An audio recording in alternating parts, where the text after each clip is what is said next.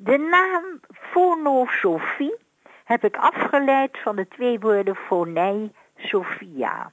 De wijsheid van de stem. Ik hoor een stem van iemand en dan hoor ik karakter, leefomstandigheden, toekomstmogelijkheden. Hier is Hanengekraai door Luc Drosten met Elisabeth Bierens de Haan.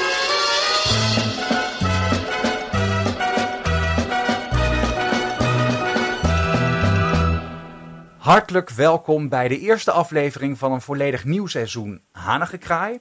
Mevrouw Bierens de Haan zal ook uh, de komende maanden weer volop gaan kraaien hier op Amsterdam FM. En dat allemaal onder uh, mijn bezielende leiding, als ik het zo mag noemen. ook vandaag is mevrouw Bierens de Haan nog weer via de telefoon met ons verbonden. En mevrouw Bierens de Haan, ik wilde u dus eerst gewoon vragen. De zomer zit er weer op. Het was een typische Hollandse zomer. We hebben mooie tijden gehad, maar het is ook af en toe behoorlijk herfstig geweest, al heb ik daar zelf geen problemen mee. Hoe kijkt u aan tegen de Hollandse zomer? Nou, ik moet je zeggen, omdat ik heel veel de tropen heb gevlogen in mijn KLM stewardessentijd, ja. vind ik dit weer wel prettig. Ja. Dan is regen, dan is zon, dan is het heel erg warm. En dan is het weer opeens 18 graden. Die afwisseling die mag ik wel. En uh, dat is um, een typisch Hollands klimaat. En uh, dat vind ik wel prettig. Ja, nou we gaan het najaar weer in. Dus uh, over het Hollands klimaat gesproken. Het is alleen maar prettig als mensen niet al te veel bezwaar hebben bij stormachtig en regenachtig weer. Uh, en voor de mensen die daar wel moeite mee hebben, u zult wellicht uh, de komende maanden voor hen uh, ook ja, geestelijk verwarmen. We gaan het vandaag hebben over dat onderwerp waar u eigenlijk in de loop der jaren bekend om bent geworden. En dat is de door u zelf in het leven geroepen fonosofie. En ik ga dat heel even kort toelichten voor de luisteraar. Want wat gaan wij het komend seizoen doen? Het komend seizoen gaan wij van tijd tot tijd stemanalyses aanbieden. En u als luisteraar, en dan richt ik, richt ik, bij richt ik mij bij deze even tot de mensen thuis, uh, kunt zich aanmelden om uw stem te laten analyseren door mevrouw Bierens de Haan. Maar om nou een beetje te weten wat dat eh, behelst, mevrouw Bierens de Haan, wilde ik u vandaag vragen uh, wat fonosofie inhoudt. U noemt zichzelf fonosofe en daar gaat een bepaald talent mee gepaard. Kunt u uit de doeken doen wanneer u dat talent bij uzelf heeft ontdekt en wat het precies inhoudt? De naam fonosofie heb ik afgeleid van de twee woorden fonei, Sophia. De wijsheid van de stem. Ik vind de stem het belangrijkste, het stemmengeluid wat iemand in zich draagt. Vaak zegt men de ogen zijn de ziel, de ziel zit in de ogen. En aan de ogen kan je de ziel herkennen en zien. En ik zeg, ja, dat is allemaal wel prachtig, maar ik luister naar de stem. Ik hoor een stem van iemand en dan hoor ik karakter, leefomstandigheden, toekomstmogelijkheden. En daar heb ik verschillende boeken over geschreven. En de stem kan genezen, de stem kan afstoten, dus vanmorgen bij boodschappen doen was ik even in een kledingzaak. En ik sta daar zo even te wachten. En op de achtergrond is daar een zanger aan het zingen. Men noemt dat zingen, maar het was meer, uh, ja, een beetje geluiden kwamen uit de keel. En ik zeg tegen de verkoopsters, een alleraardigst iemand, is ook eigenaresse van die zaak. En we mogen elkaar. En ik lachte en ik zei, mag deze oplichter zijn mond houden? En toen zei ze, hoe weet u dat? Ja, zo'n geweldige oplichter, een doordraaier. Toen zei ze, ik kan wel horen dat u stemmen analyseert. Ik zei, ja. Ze zegt, ik zal hem meteen uitzetten. Ze heeft hem afgezet. Ik zeg, hè? Dan kan ik uw mooie stem horen. En dat is prettig te beluisteren. Dus dat betekent wel dat ik heel gevoelig ben voor stemmen. Laat mij uw stem horen en ik zal zeggen wie u bent. Ja. Mijn man heb ik leren kennen door zijn stem. Door de telefoon. Ik zag hem niet, maar ik wist, dit is de man van mijn leven.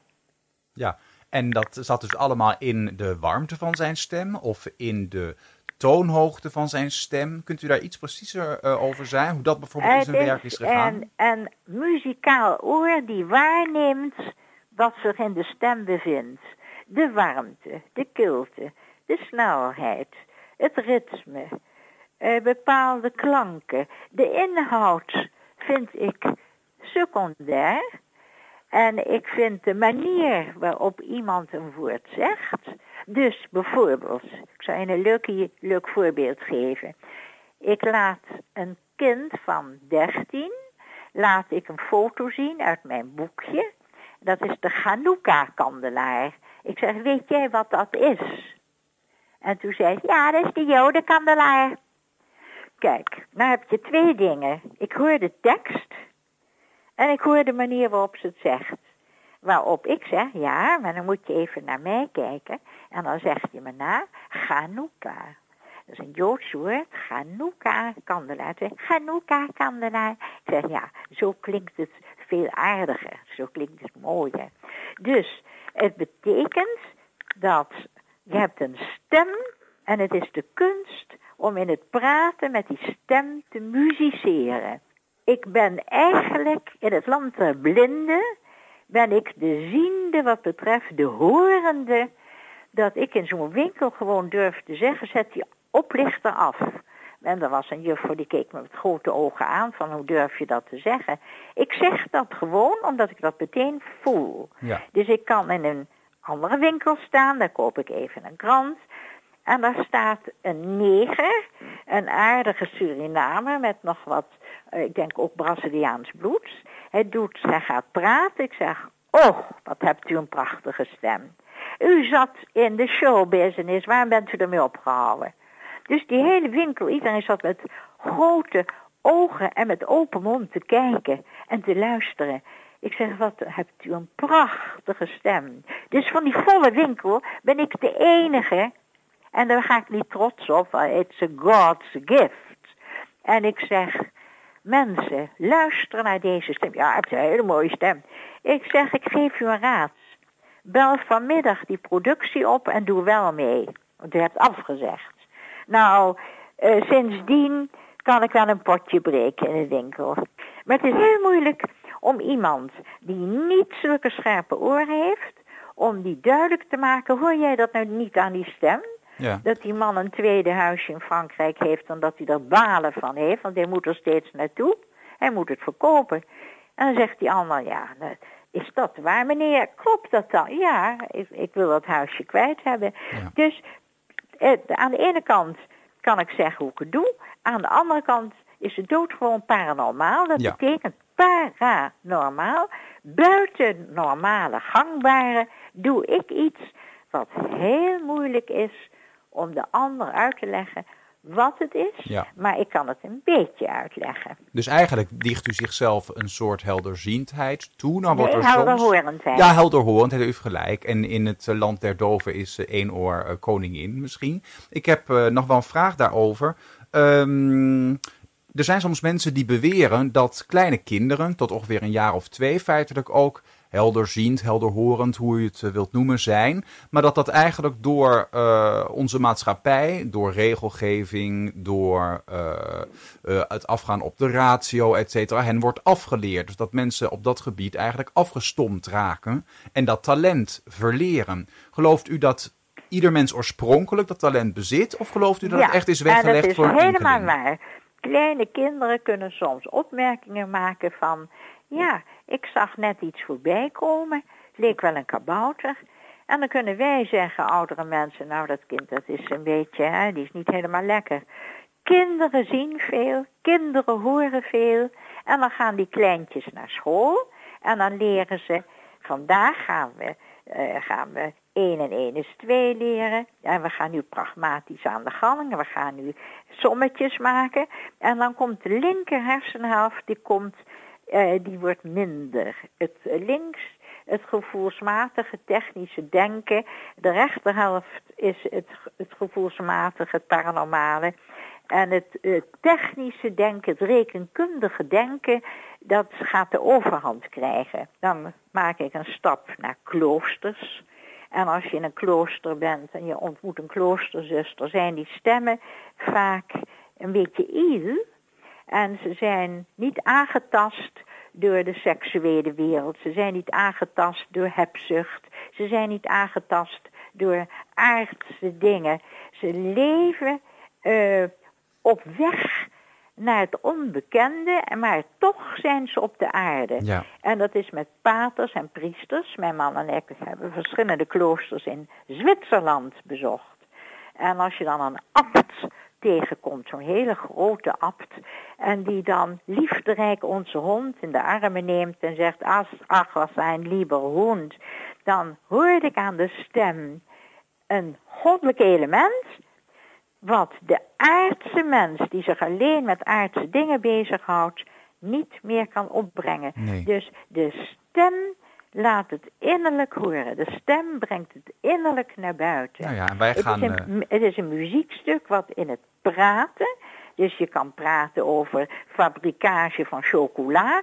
En als je dat op een manier brengt, op zo'n manier dat de mensen boeiend zitten te luisteren en denken, god, wat een boeiende man. Hij praat over chocola, maar wat is die gevoelig en wat is die fijnzinnig. Ja. En hij is een kunstenaar en zo werkt het. Nou, uh, mensen kunnen zich dus uh, aanmelden om uh, eventueel hun stemmen te laten analyseren door mevrouw Bierens te Haan op leefomstandigheden. Klinkt erg ver.